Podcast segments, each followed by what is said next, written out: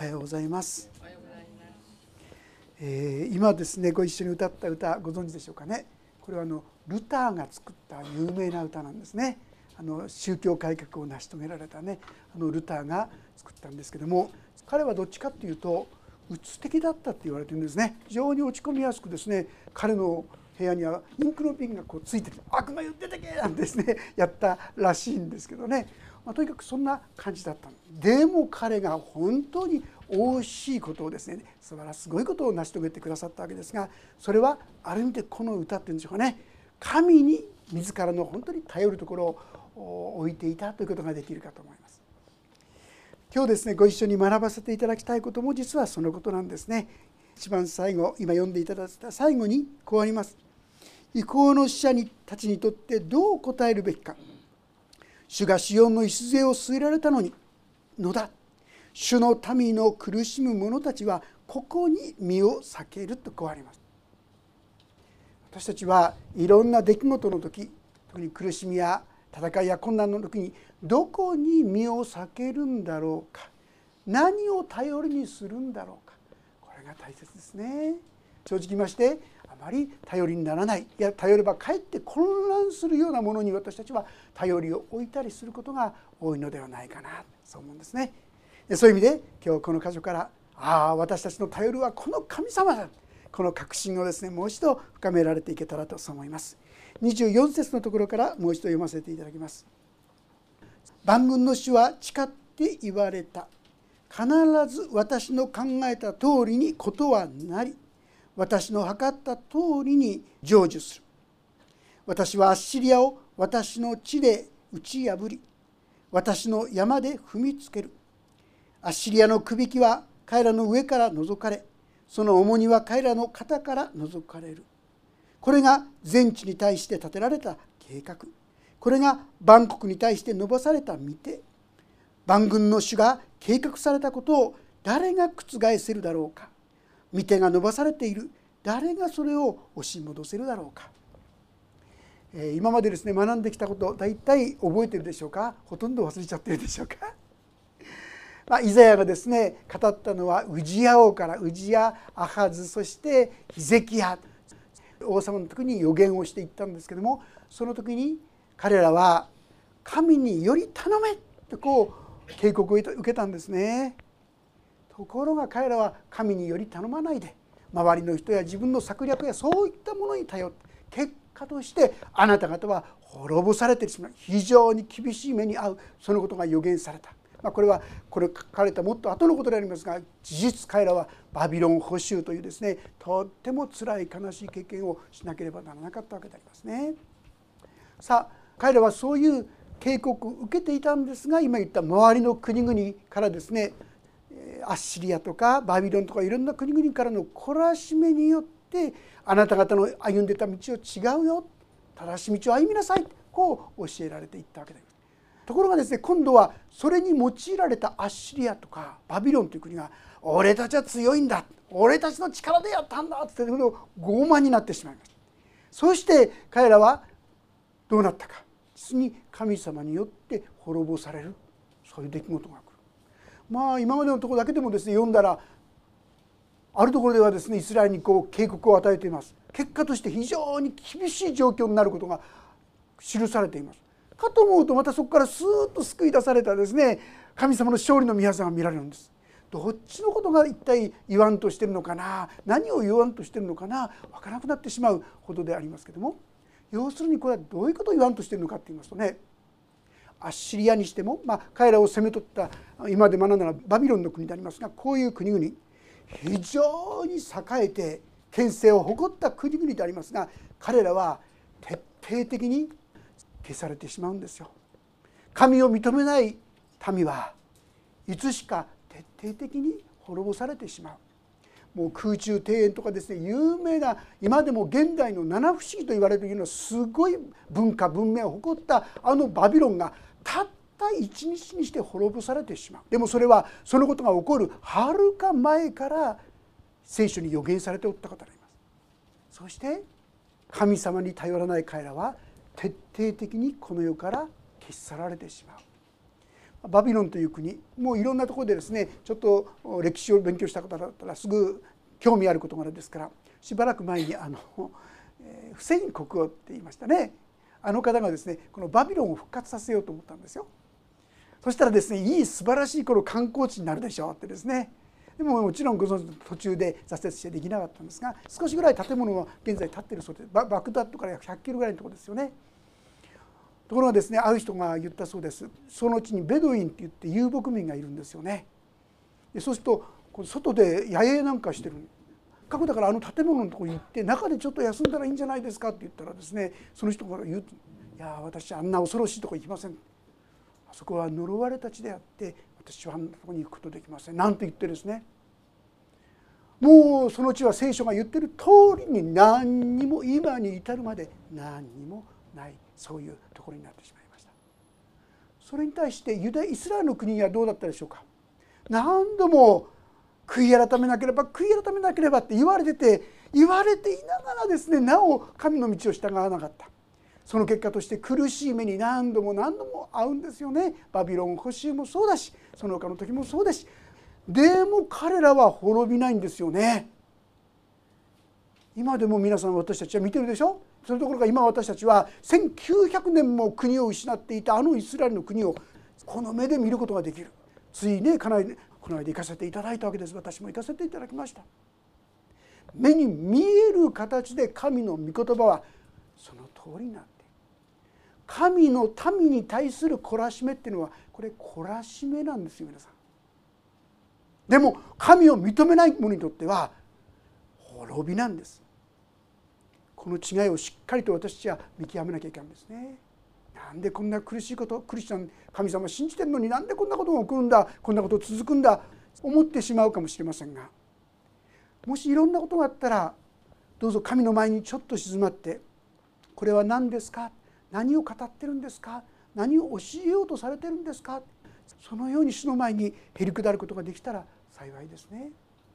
ヘブル書の12章というところをちょっと先に言っておきましょうかね。ヘブル書12章5節から7節そして11節をご一緒に読んでみたいと思います。ヘブル書12章の5節から7節。ページが新海新約聖書で454ページになります。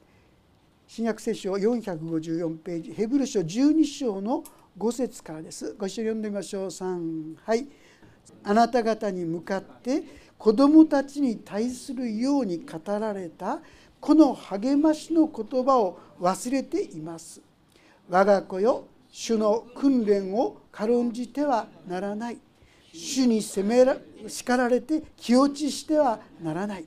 主はその愛する者を訓練し受け入れる全ての子に鞭を加えられるのだから。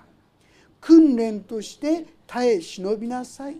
神はあなた方を子として扱っておられるのです。父が訓練しない子がいるでしょうか。そして11節です。3はい。全ての訓練はその時は喜ばしいものではなくかえって苦しく思われるものですが後になるとこれによって鍛えられた人々に義という平安の実を結ばせます。神様は無意味に苦しみや困難を与えられているんじゃない。神を信じた者が何でこんなことがあるのか。そこには意味がある。このことをしっかりと受け取ることができた者は幸いですね。そしてそこに神の見教えをしっかりと聞くことができることはなんと幸いでしょうか。さあ今日今学んできている事柄についてもですね神はバビロンという先ほど言ったようにすごいですね牽制を起こった国。しかしこれはめちゃくちゃになる。これが前回までに学んできたところなんですね。そして今日のところはその次のアッシリアという国のことについて実は語られている。これもある意味で神を信じない民であったということですがちょっとですね皆さんの頭が混乱するんじゃないかなと思うのでちょっと説明しますと歴史の流れとしてはこうです。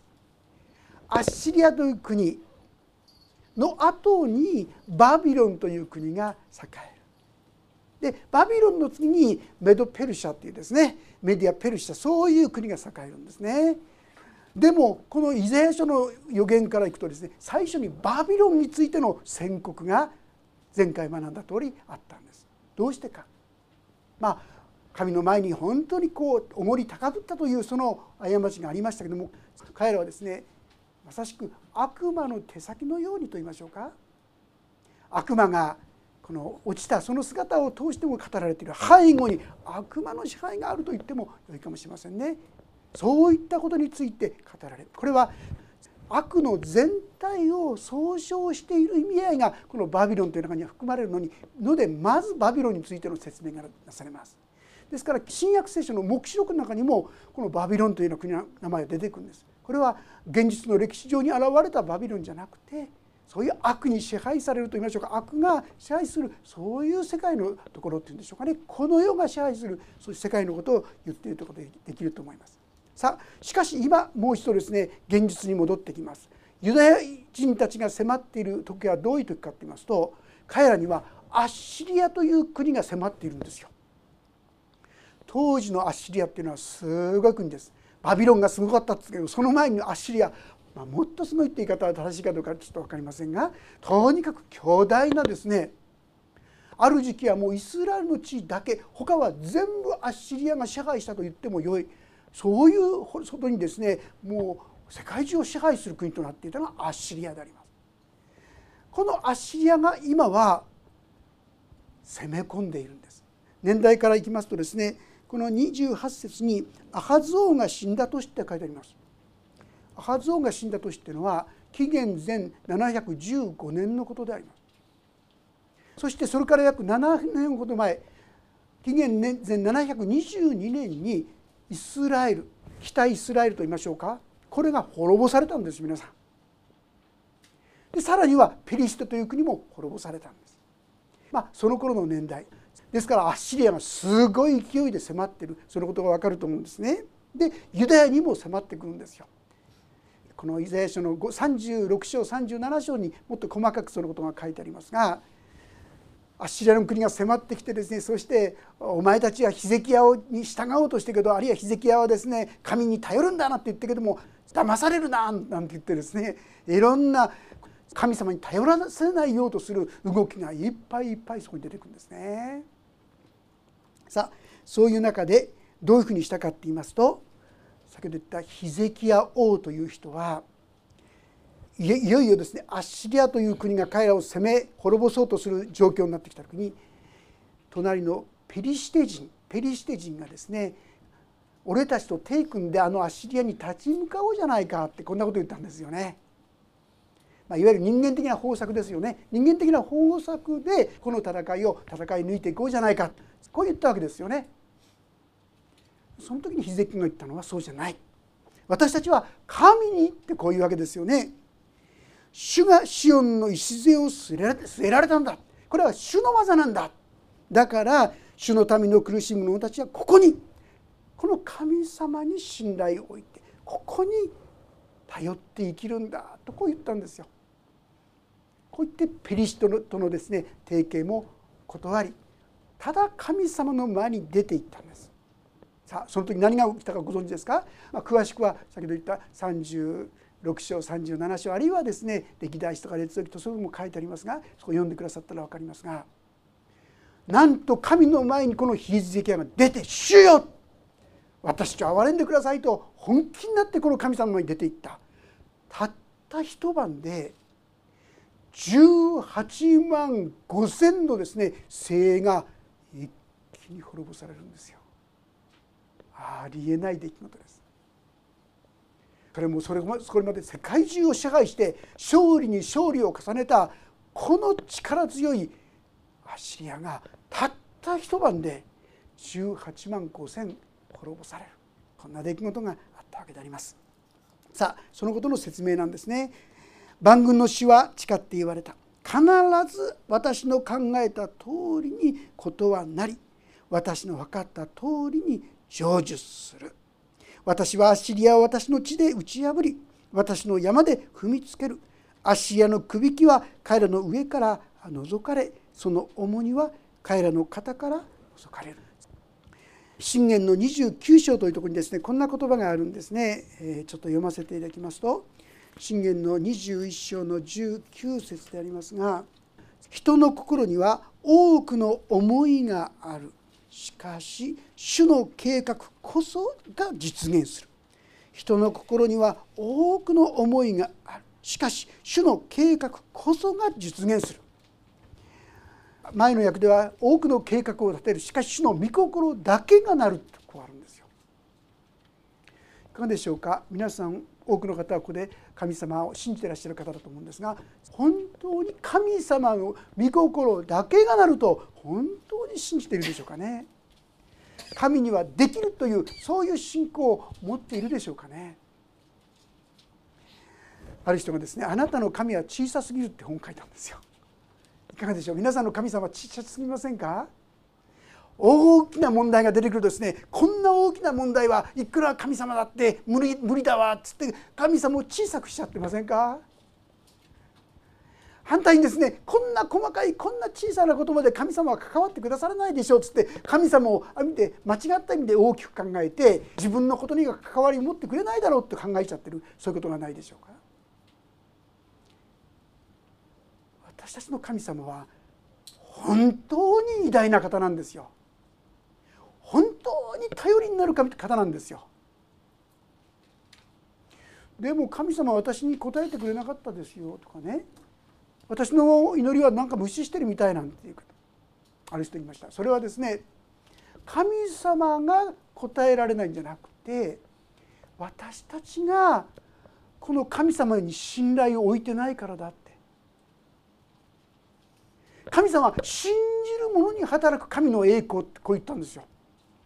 信じる者を通して神の栄光を表してくださるって言うんです。でもその神様肝心要の神様は私が信じないので神様はその栄光を表すことができない。私たちは本当に全能の神と言ってるだろうか思ってるだろうか。神様だって言ってても実際には小さく小さくしちゃってるんじゃないか。私はこの偉大な神を本当の意味で偉大な神として認め受け入れるこれがあれば私たちはいざという時に皆さん頼るところがあるでしょ？でもそのような神として認めてないので受け入れてないのでいざという時にもそのように神様に頼ることができなくなっちゃうわけですよ。ですから神の御業もそこに表されることが少ないわけですよね。私たちは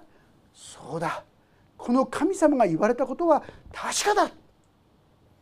こういう信仰にもう一度立ち上がらせていただきたいそう思うんですね。そうする時に私たちは何があってもこのことも神様の御手のうちにあることこのことも神様には何とでもすることができるこういう神様に私は頼っていきたいそういうものであります。ローマ人への手紙の8章というところ開けていただけるでしょうか。ローマ人への手紙の8章31節32節というところを開けられたらご一緒に読んでみたいと思います。ローマ人への手紙の8章の31節32節です。よろしいでしょうか？それではご一緒に読みしましょう。3はいではこれらのことについてどのように言えるでしょうか？神が私たちの味方であるなら誰が私たちに敵対できるでしょう。私たち全てのためにご自分の御子さえ惜しむことなく死に渡された神がどうして御子と一緒に全てのものを私たちに恵んでくださらないことがあるでしょう。皆さん神様はその一人子を送ってくださったんです。その一人を十字架にまでかけられたお方なんですよ。命よりもっと尊いものがありますか？どんな大きなお金や莫大な財宝よりも大事なものが命じゃないですか。これ以上のものはないというのが命じゃないですか。その命を与えられた神があなたに出し惜しみするんですか？意地悪するんですか？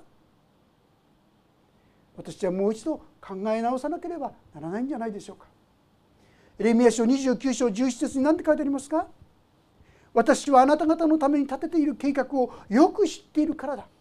それはあなた方が平安をいただく計画であり将来と希望を与えるためのもの。ちょっとごちゃごちゃになっちゃいましたけども。神様は私に平安と希望を与えるものですよ皆これが神様の計画なんですよ。でもどっか皆さんの中にいや神様は意地悪だ。いや神様はそんなことしてくれない。こういう不信仰が入ってしまいそれをそのままにしてしまっていることはないでしょうか。先ほど言いましたように答えられないとするならばそこには理由があるんですね。神は信じる者信頼する者を通して働こうとしている。多くの場合このことにおいてなるほどと思える部分があるんじゃないでしょうか。私たちは神に信頼する生き方に召されている。問題や困難や人やいろんなものを見てでも神に信頼する。これを私たちのモットーにさせていただきたい。そう思うんですね。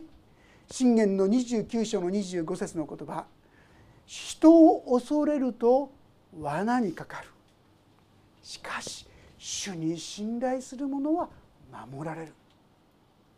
私たちはどうしても人を恐れ物を恐れ困難や試練それを恐れてしまいますがそれをもコントロールできない神様なんですか？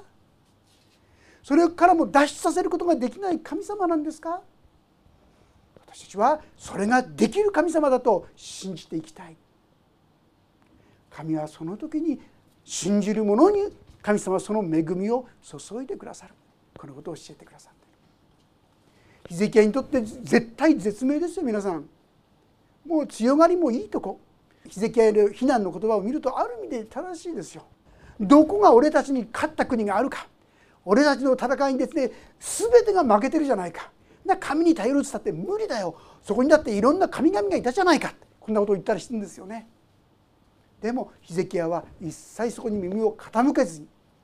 彼は私たちはこの神に信じる信頼する従っていく。その決意を新たにした。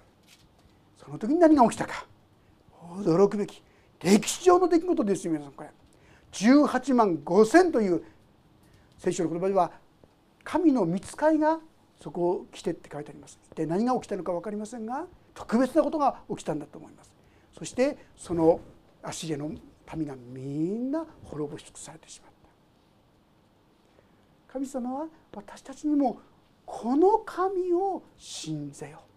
この神に信頼せよこう語ってくださっているわけであります。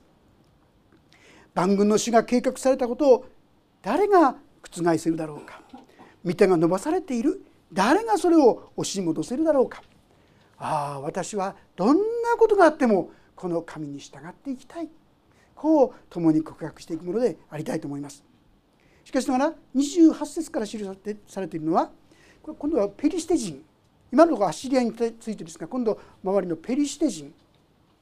まあ、ペリシテ人というのはここからですね直接の民族的にはつながりがないんですが今のパレスチナっていうのはそこから出てくる言葉なんですけどね、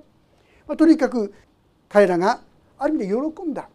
どうして喜んだんですか？それはアハズ王が死んだ年とあります。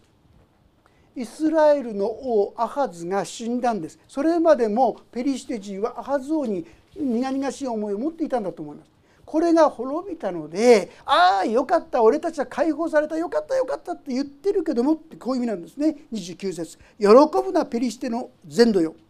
お前を撃った杖がおられたからといって蛇の根からマムシが出てその実は飛び回る燃える蛇となるのだから。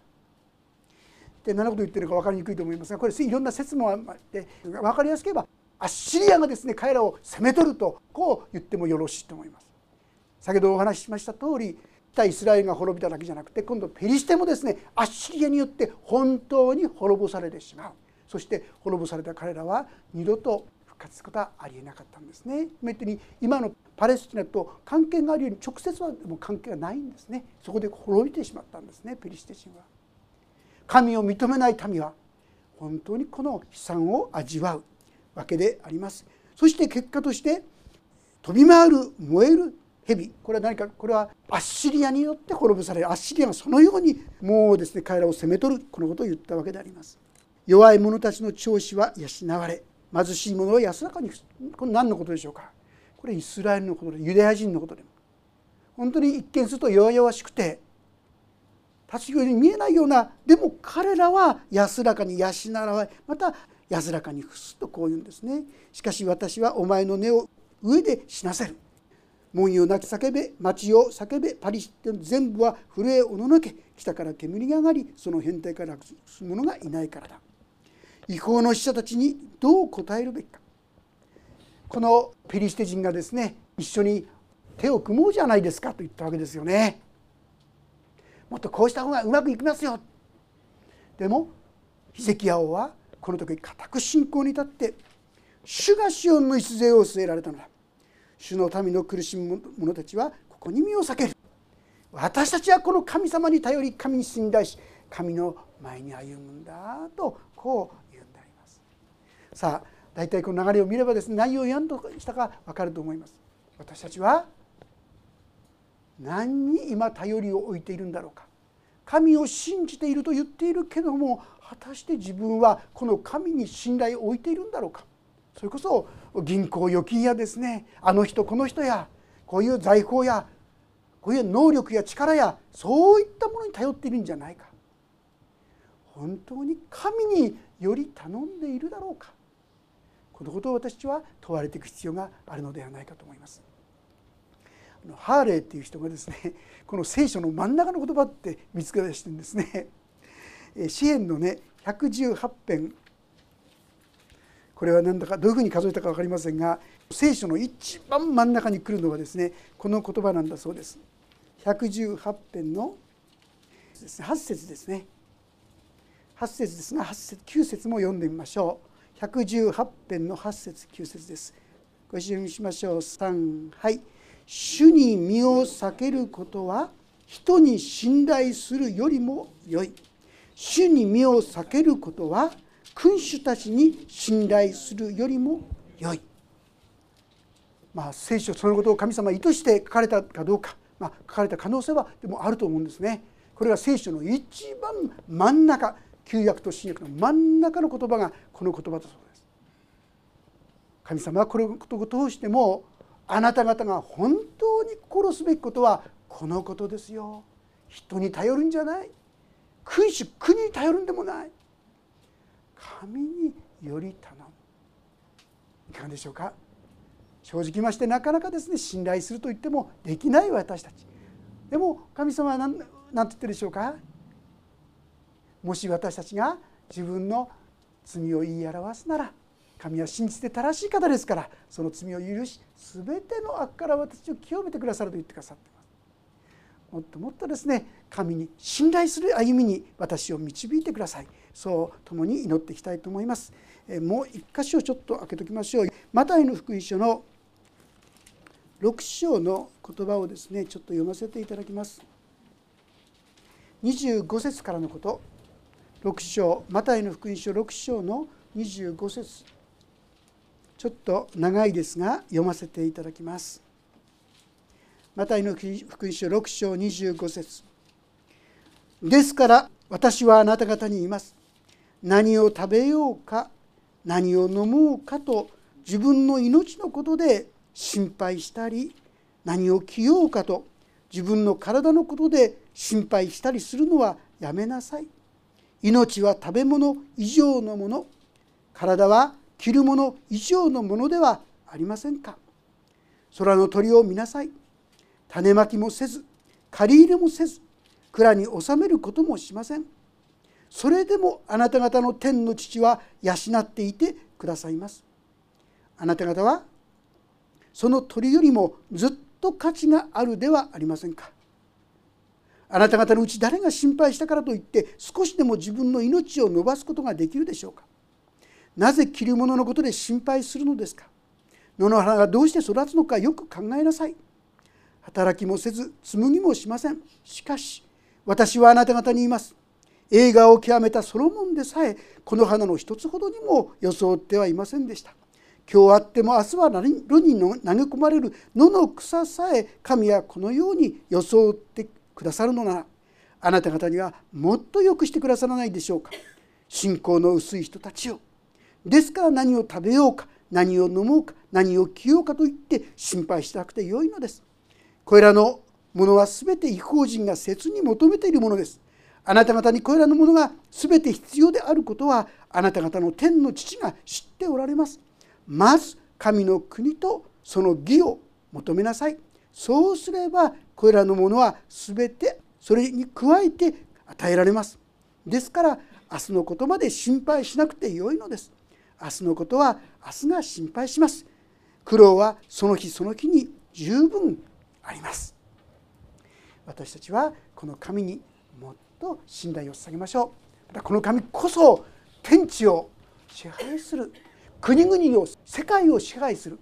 どんなことでもおできになるお方もう一頃信仰を新たにさせていただいて神の計画の道に自分のちっちゃいちっちゃい計画ではなくて神の計画の道に私たちも共に歩み出していくものでありたいと思いますお祈りをいたします天の神様あなたはあまりにも偉大であまりにも大きくて私の理解を超えています。それゆえあなたを小さくしてしまい不必要なことで思い患ったり主よ自分の能力や力に頼ったり愚かなことをする私たちであります。でもあなたはこうして聖書を通して何度も何度も頼るのは私だよと人ではなく物ではなくお金でもなく私に頼りなさいと語りかけてくださることをありがとうございます。不信仰を悔い改めてどうぞいつも新たにしようあなたを信頼する歩みへと踏み出させてくださるようにお願いをいたします。そしてそこに神や様あなたはあのヒゼキヤに表してくださるように信ずる者に働く神の力がどんなに偉大なものであるかをあなた方が知ることができますようにと言ってくださることを感謝します。もっともっとこの神の力を偉大さを味わうことができるように。主あなたに信頼を厚くさせてくださるようにお願いします。私たちにはそんな信仰がありませんがあなたがその信仰を私のうちに養い育ててくださるようにお願いをいたします。見てに委ねます。主イエス様の皆によって祈ります、ね、もうしばらくそれぞれに応答の祈りを捧げていただければと思います。